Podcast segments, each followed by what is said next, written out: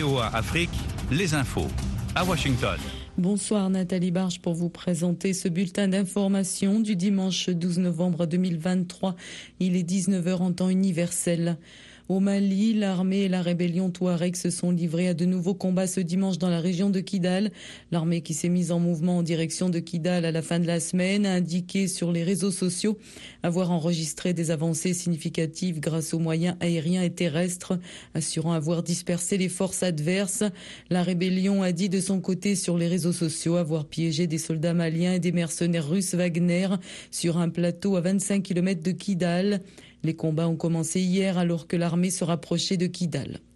L'Union européenne a appelé ce dimanche les militaires au pouvoir au Burkina Faso à enquêter sur un massacre de civils qui aurait fait près d'une centaine de morts plus tôt dans la semaine à Zaongo dans le centre-nord. Pour sa part, le gouvernement américain a condamné cette attaque. La responsable des affaires africaines au département d'État, Molifi, a également appelé les autorités burkinabées à enquêter. Une source sécuritaire burkinabé a affirmé qu'une enquête a été ouverte et qu'une communication suivra en temps opportun. L'ancien Premier ministre ivoirien Guillaume Soro, condamné à la prison à perpétuité en Côte d'Ivoire pour atteinte à la sûreté de l'État, a affirmé ce soir mettre fin à son exil entamé en 2019. J'annonce ici et maintenant que je mets fin à mon exil car il m'est pénible de vivre loin de ma terre ancestrale et natale d'Afrique, a déclaré M. Soro dans une allocution de cinq minutes publiée sur son compte X. En République démocratique du Congo, au moins six personnes ont été tuées et neuf blessées lors d'une dispute qui a dégénéré entre des militaires et des miliciens pro-gouvernement dans le Nord Kivu, indiquent des sources locales. L'incident a eu lieu hier après-midi à Mugerwa, à 15 km de Goma. Selon une source sécuritaire, les nouvelles unités de l'armée congolaise ont eu une altercation avec les jeunes Ouazalendo. Les choses ont dégénéré et ils se sont tirés dessus, a confirmé le chargé de la protection au territoire de Niragongo, Adolphe Mouiré. Un sixième procès en France lié au, génocide au Rwanda s'ouvre mardi à Paris jusqu'au 22 décembre. Un ancien médecin soupçonné d'avoir participé au massacre des Tutsis en 1994 comparaît devant la cour d'assises. Sosten Mouniemana, qui conteste les faits, sera jugé pour génocide, crime contre l'humanité, entente en vue de la préparation de crimes et complicité. Vous êtes à l'écoute de VOA Afrique. Des milliers de personnes sont bloquées dans l'hôpital Al-Shifa à Gaza au milieu des combats entre l'armée israélienne et le Hamas. Selon le directeur des hôpitaux de la bande de Gaza, des patients sont dans les rues sans soins après les évacuations forcées de deux autres hôpitaux. Dans un communiqué, l'Union européenne condamne l'utilisation par le Hamas d'hôpitaux et de civils comme boucliers humains. L'armée israélienne a indiqué avoir ouvert et sécurisé un passage pour permettre aux civils d'évacuer les trois hôpitaux. Par ailleurs, un bombardement a fait plusieurs morts et des blessés au siège du programme des Nations Unies pour le développement, occupé par des centaines de déplacés, a indiqué l'agence onusienne. En France, plus de 180 000 personnes ont participé ce dimanche à des marches pour la République contre l'antisémitisme, dont 105 000 à Paris. Selon la préfecture de police, après la recrudescence du nombre d'actes hostiles aux juifs dans le pays depuis le début des affrontements entre le Hamas et Israël, hier le président Emmanuel Macron a appelé à l'unité de la France derrière ses valeurs. Parvenir à renouer le dialogue entre les armées de Washington et de Pékin sera la priorité du président américain Joe Biden lors de sa rencontre mercredi avec son homologue chinois Xi Jinping, assuré ce dimanche le conseiller à la sécurité nationale Jake Sullivan. Le président est résolu à voir le rétablissement de liens entre d'armée à armée car il estime que c'est dans l'intérêt de la sécurité nationale des États-Unis a-t-il déclaré à la chaîne CBS. Et le Parti républicain a dévoilé hier un plan temporaire non conventionnel pour financer l'État fédéral américain, menace d'une possible paralysie, menacé d'une possible paralysie budgétaire. Ce plan en deux parties est un texte nécessaire pour placer les républicains de la Chambre dans la meilleure position possible pour défendre les victoires des conservateurs, a déclaré Mike Johnson, nouveau président de la Chambre des représentants. Soyez au cœur de l'info sur VOA Afrique. Foi et tradition. Vérité et doctrine. Le dialogue des religions. Sur la voie de l'Amérique. Bienvenue dans le dialogue des religions. Eric est avec vous. Michel Claire Joseph assure la mise en onde. Ce soir, la terre promise, mythe ou réalité, c'est une question qu'on pose. Bienvenue à cette discussion sur le conflit israélo-palestinien, un conflit complexe imprégné d'éléments messianiques et bibliques. Avec nos invités, nous explorons l'influence de ces éléments sur le conflit, examinant comment l'histoire, la religion et les croyances ont contribué à façonner les aspirations et les revendications des Israéliens et des Palestiniens. Pour en parler, nous sommes en ligne avec l'historien Mohamed Bodj de Manhattanville College à New York. Bonsoir, professeur Bodj. Bonsoir. Et bienvenue dans le dialogue des religions. Merci. Nous sommes euh, également en ligne avec le père Grégor Prichodko de l'université Paris-Sud Saclay, originaire du Kazakhstan, docteur en droit canonique, rattaché au laboratoire droit et société et religieuse. Il se trouve à Paris. Père Grégor, bonsoir. Bonsoir Eric, bonsoir à tous. Ah, bienvenue encore une fois dans le dialogue des religions. Merci beaucoup. Restez donc avec nous pour euh, cette conversation informative et nuancée sur euh, ce sujet. Euh, parlons d'abord de la promesse biblique de la terre. Les revendications territoriales en Terre sainte sont enracinées dans des croyances religieuses juives et chrétiennes avec des références bibliques à la terre promise à Abraham et à la descendance d'Israël. Professeur Mbodge, je commence avec vous comment les interprétations historiques de ces promesses bibliques ont-elles évolué au fil du temps et quel rôle ont-elles joué dans la formation des revendications territoriales actuelles au Moyen-Orient? Euh, la plus forte de ces revendications est certainement l'histoire de Moïse et de son départ d'Égypte euh, après une pérégrination très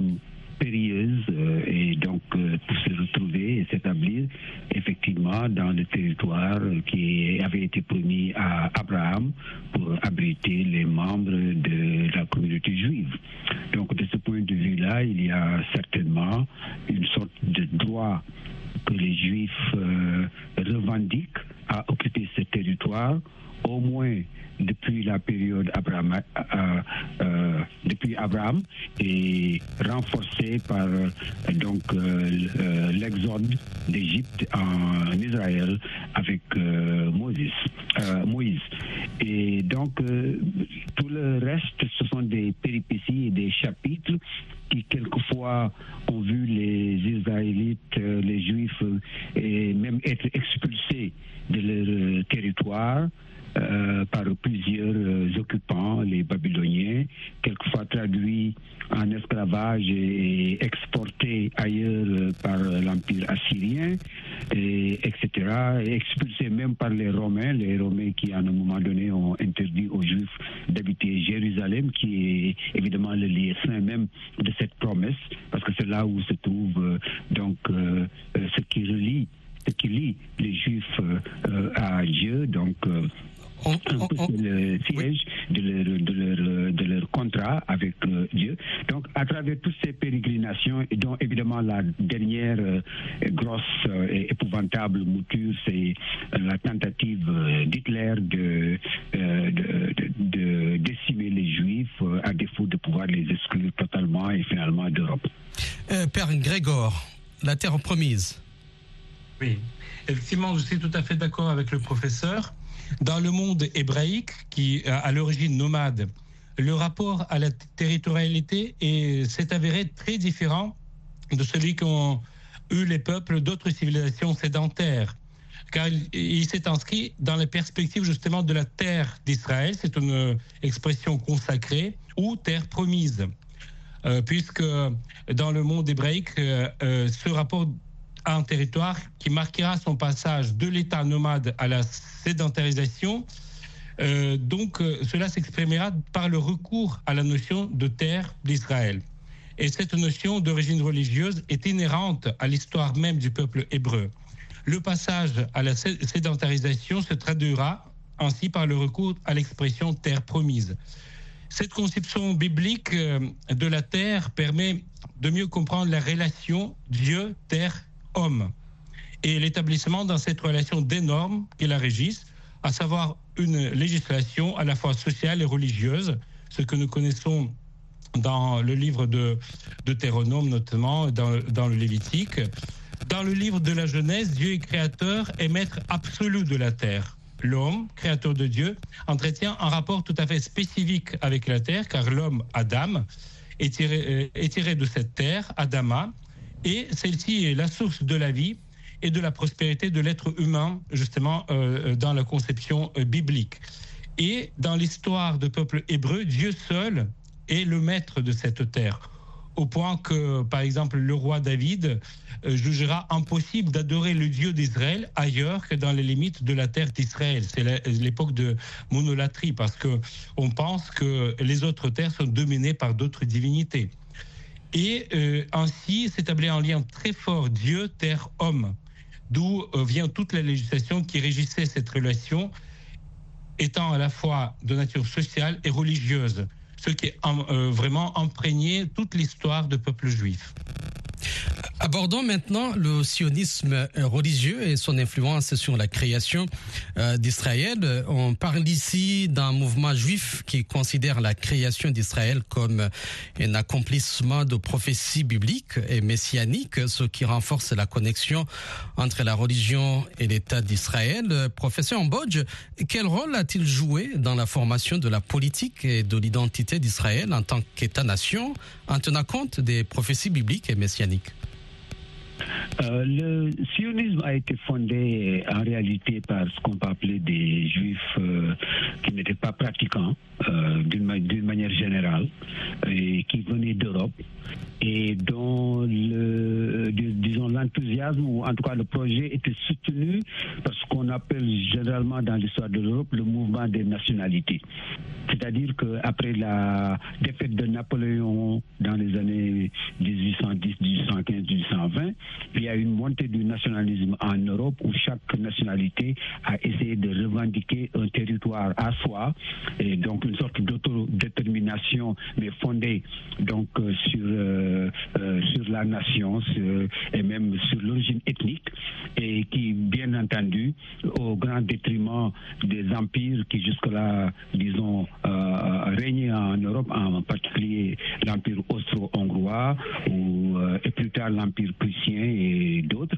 Et, d'une manière générale, et pour ne pas entrer dans les méandres historiques, donc le projet euh, sioniste, c'est un peu l'équivalent de, des Italiens qui veulent une euh, Italie pour les Italiens.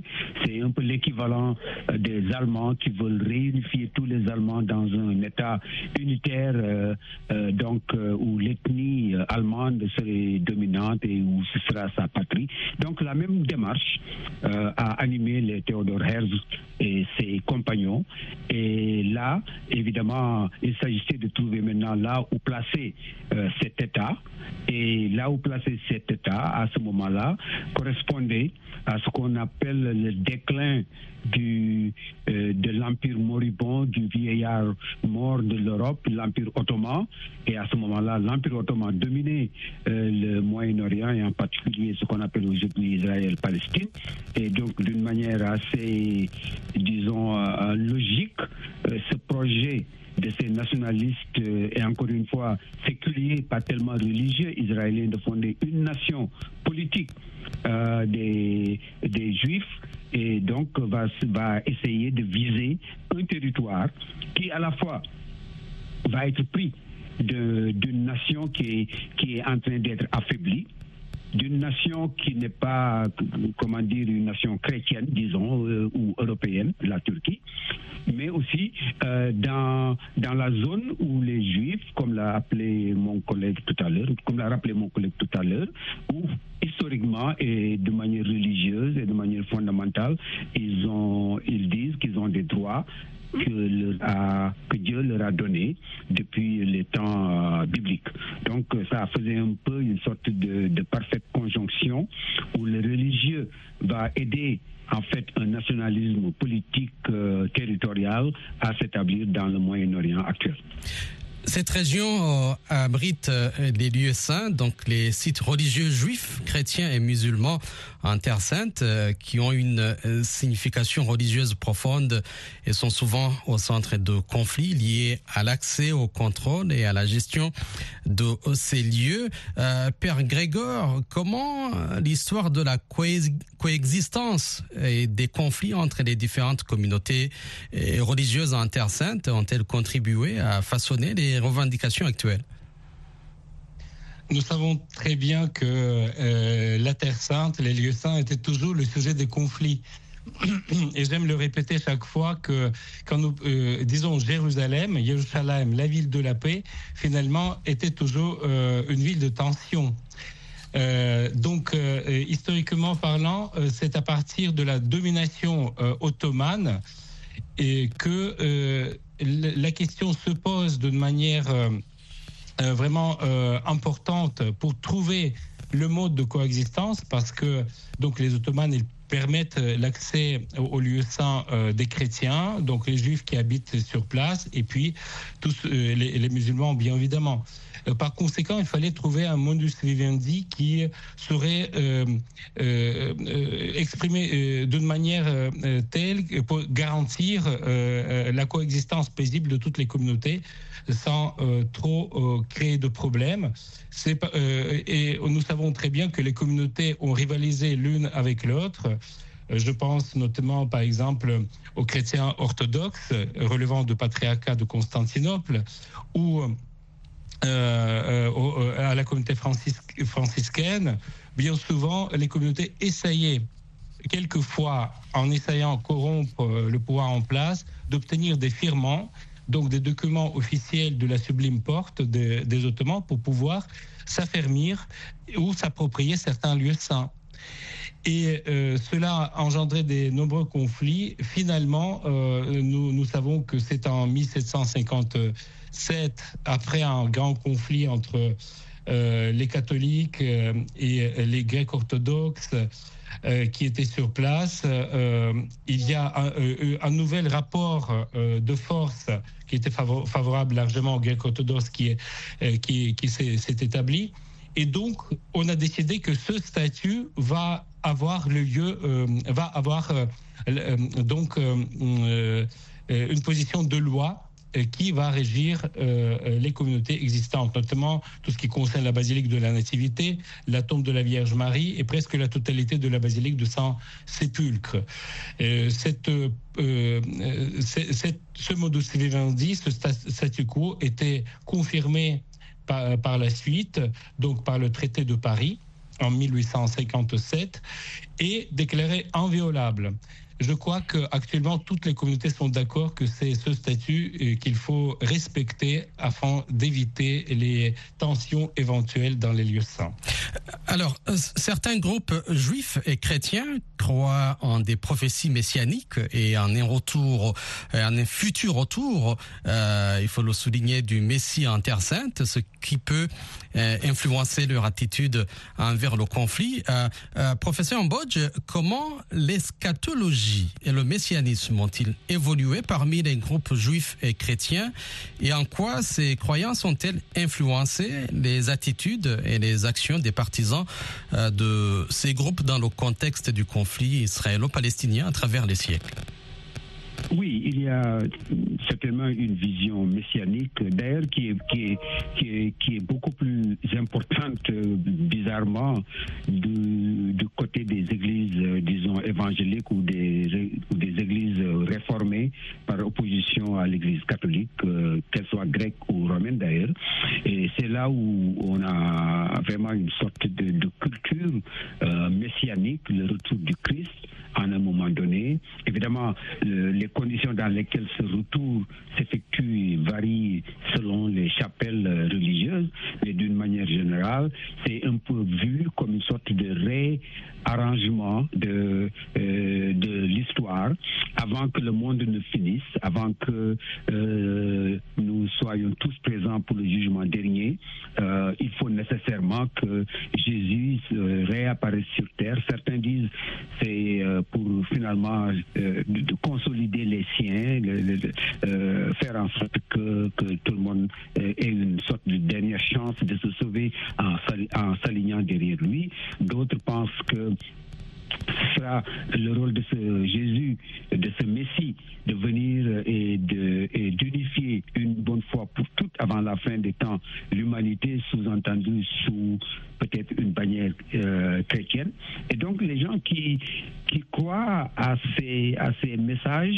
en même temps d'une manière curieuse, pensent que alors les conflits actuels euh, dans le Moyen-Orient sont une sorte de d'exercice, euh, euh, une sorte de marche une sorte de, d'événement avant le grand événement.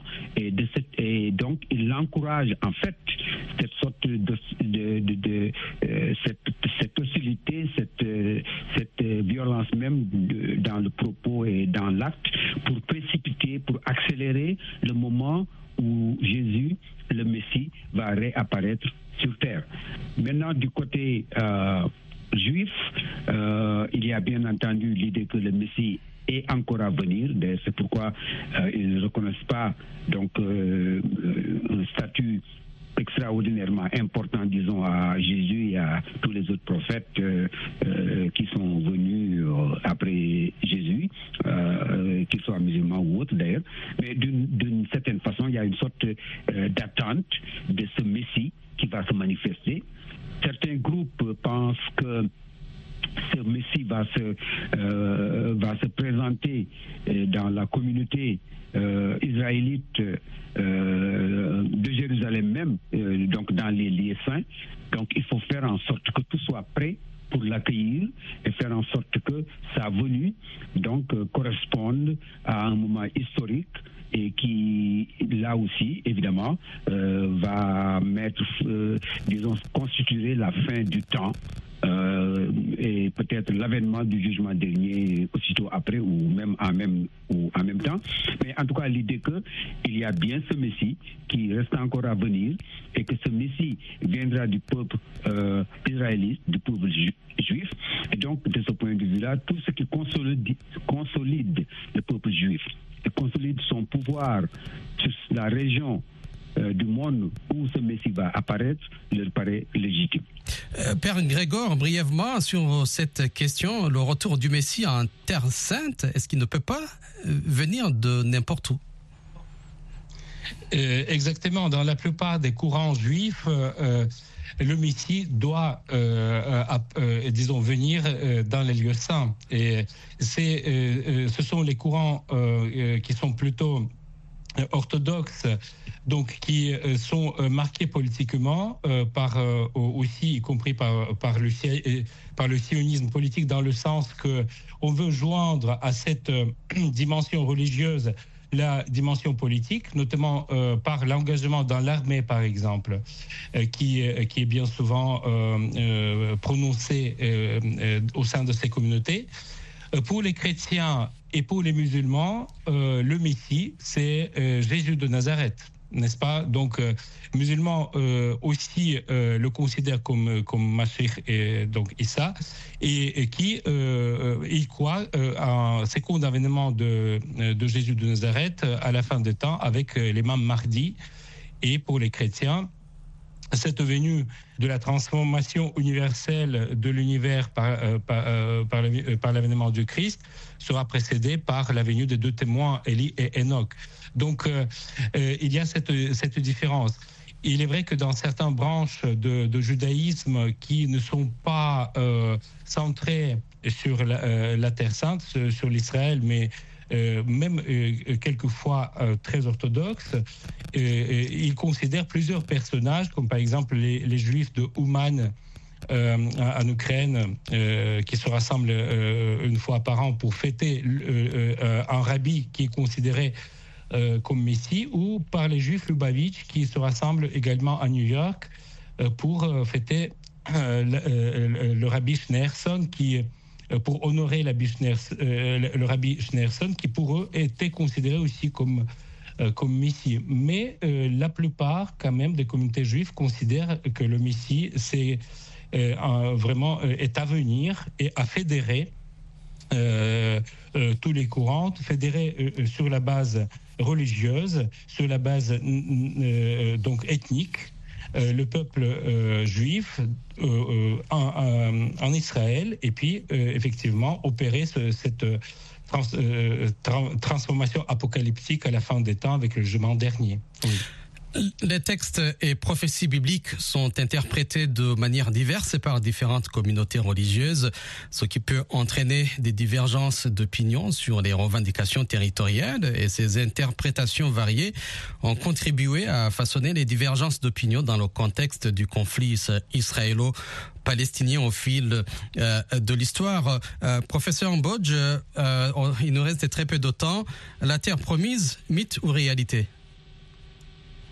Évidemment, c'est un peu difficile à répondre lorsqu'on considère le côté religieux, parce que ça, on ne peut pas, on ne peut pas, comment dire, ranger dans un camp ou dans un autre ce que les gens croient. Lorsqu'ils y croient, c'est leur croyance, c'est leur religion, et pas qu'il soit adéquat quelquefois de, discuter du fondement même de ces, de ces croyances. Mais tant que effectivement la notion de peuple élu choisi de Dieu qui a un contrat spécial euh, et qui attend un Messie qui doit venir euh, dans ces parages, il est évident que euh, c'est du, du béton en, en, quelque sorte religieux qui sera très difficile d'ébranler en quelque sorte. Et de là effectivement, euh, on peut, on peut être euh, pessimiste euh, si la solution serait peut-être une sorte de, redistribution des rôles, des tâches et du, et du territoire et de créer des souverainetés et des légitimités parallèles sur ce même territoire qui soient à la même hauteur, qui soient de la même valeur. Ça, je pense que ça va être extrêmement difficile à trouver comme équilibre. Ce qui fait d'ailleurs que les, les euh, feu en Israël actuellement sont plutôt donc euh, ces groupes messianiques, euh, ces groupes ultra orthodoxes, très très à la droite du dans le dans le système politique politico-religieux israélien et qui pensent qu'en réalité la violence actuelle, le drame actuel, en, quelque sorte est une sorte de vérification de leurs croyances et un signe avant coureur de ce qui va se passer après. Euh, Père Grégor, euh, il nous reste une minute. Euh, la terre promise, mythe ou réalité Alors, je, je suis tout à fait d'accord avec le professeur. Effectivement, il y a des aspirations parallèles en ce qui concerne donc ce lien viscéral notamment du monde juif, du monde chrétien, du monde musulman avec la Terre sainte. Et euh, il y a juste une citation qui me vient, euh, euh, c'est-à-dire un document qui me vient, qui me passe par la tête, c'est la phrase du pape Jean XXII qui voulait engager une nouvelle croisade et qui écrit au roi de Sardaigne, donc on se trouve au début du XIVe siècle, et qui écrit, bon, bien évidemment, en étant conscient de sa position en tant que vicaire du Christ, qu'il faut conquérir ou retirer les lieux saints, qui, la, la, terre promise qui nous a été promis en la figure d'Abraham, notre père, euh, euh, en s'appuyant sur les mêmes euh, disons, arguments que la communauté juive. C'est heureusement la communauté chrétienne évolue dans ce sens-là, donc il n'y a pas de prétention d'acquérir ou de, de, de, cette terre où le Christ a vécu, mais il est vrai qu'il y a euh, les aspirations parallèles des, deux mondes religieux des, des trois religions, disons, de, euh, euh, concernant cette terre qui devient, euh, qui, qui, est toujours un lieu de tension. Merci. Y compris par les tensions politiques. Merci, Père Grégor. Merci, Professeur Ambodge. Dans notre prochaine édition, nous verrons aussi comment les problèmes liés à l'islam jouent un rôle dans le conflit israélo-palestinien, principalement en raison de la présence de lieux saints islamiques en Palestine, en particulier à Jérusalem. Eric Manilakiza a été avec vous au micro. Michel Claire Joseph a assuré la mise en onde. Merci également à tous ceux qui ont suivi cette édition de Dialogue des religions. Je vous souhaite une excellente soirée et à la prochaine. Au revoir.